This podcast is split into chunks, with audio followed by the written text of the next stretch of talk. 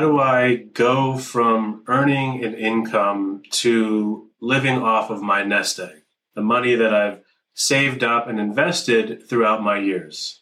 How do I retire?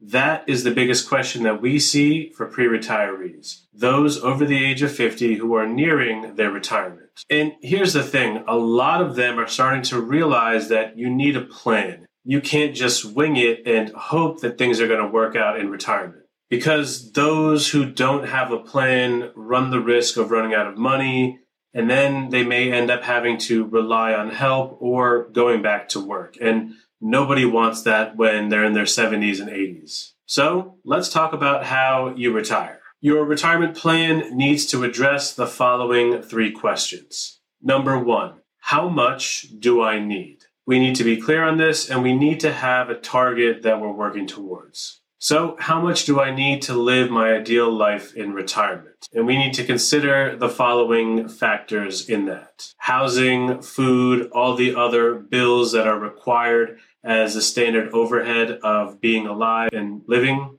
and then also travel, entertainment, and other leisure activities as well. A good starting point for that is to take a look at the expenses that you have right now, because that's going to give you an idea of the kind of life you want to live in retirement. Now, once we have that figured out, we can't forget the other important factors that are going to really dictate how much money we need. The first is longevity. People are living a lot longer and thus need more money to sustain them over that longer life. Two is inflation. As we all know, the cost of goods and services is going up, and we need our money to be able to keep pace with inflation, to give us the same purchasing power that we had before. Number three is taxes. How do we make sure we're as tax efficient as possible? Because in retirement, again, we're not earning money, we're taking money out off of a set amount how do we make sure that we can pay as little in taxes as possible? And healthcare costs. Unfortunately, as we get older, we need more healthcare, and Medicare is not going to cover everything. How are we going to supplement that care?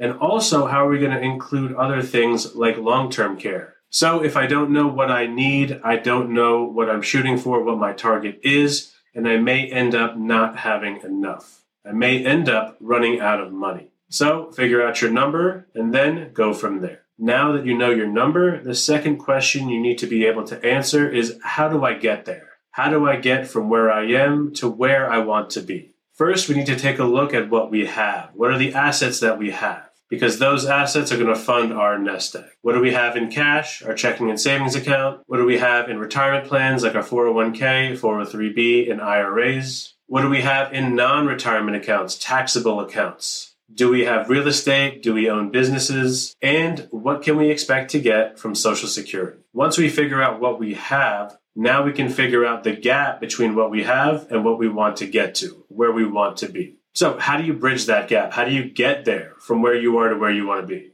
The number one thing that I can recommend is focusing on what you can control. And that is not market returns or tax policy because that we have no control over. We do have control, however, over our saving and investing rate. How much are we saving from our income and how much are we putting away and putting to work? We can increase our savings and make sure that we're making the maximum contributions to things like our retirement plans and also that we're taking advantage of the catch up contributions available to those over the age of 50, where you can add in more money than you can under the age of 50. Can we increase our savings and investments to outside investments in the after tax accounts? And can we find ways to cut expenses? Can we also focus when it comes to investing on asset allocation? How are we investing our money? Stocks versus bonds, US versus international. And on par with asset allocation is asset location. How is my money being invested? In what accounts specifically? Are they after tax? Are they pre tax? Are they Roth? So figure out your current financial standing, figure out the gap that you have between where you are and where you want to be,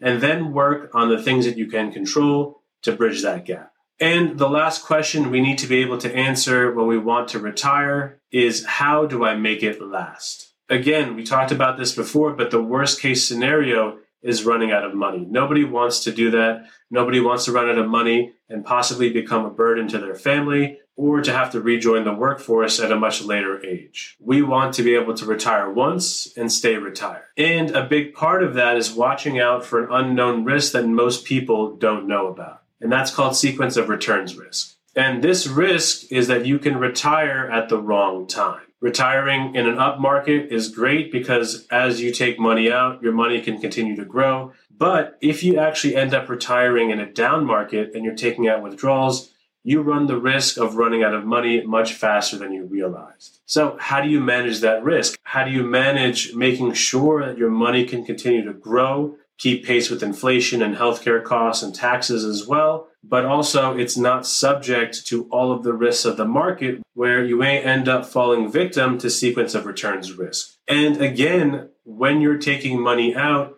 how do you manage taxes? We don't want to be giving the government more money than we need to. So, what are the most tax efficient ways to take money out? Which accounts am I taking money out of and in what order? It's great to do the work and build up a nest egg that you can retire on, but we need to make sure that it's enough, it's going to sustain you, and you're not going to run out of money. So, how do I retire? You need to be able to answer the three questions I just talked about. How much do I need? How do I get to that number? And how do I make it last? A good financial plan will address these questions and leave room for adjustments as life happens. So, my advice to you is figure this out on your own, come up with your own financial plan, or ask for help. There are plenty of good professionals out there that can help you build a proper financial plan and help secure your retirement. Don't be afraid to ask for help because this is way too important to ignore. Thank you so much for tuning in. Take care, and I'll see you soon.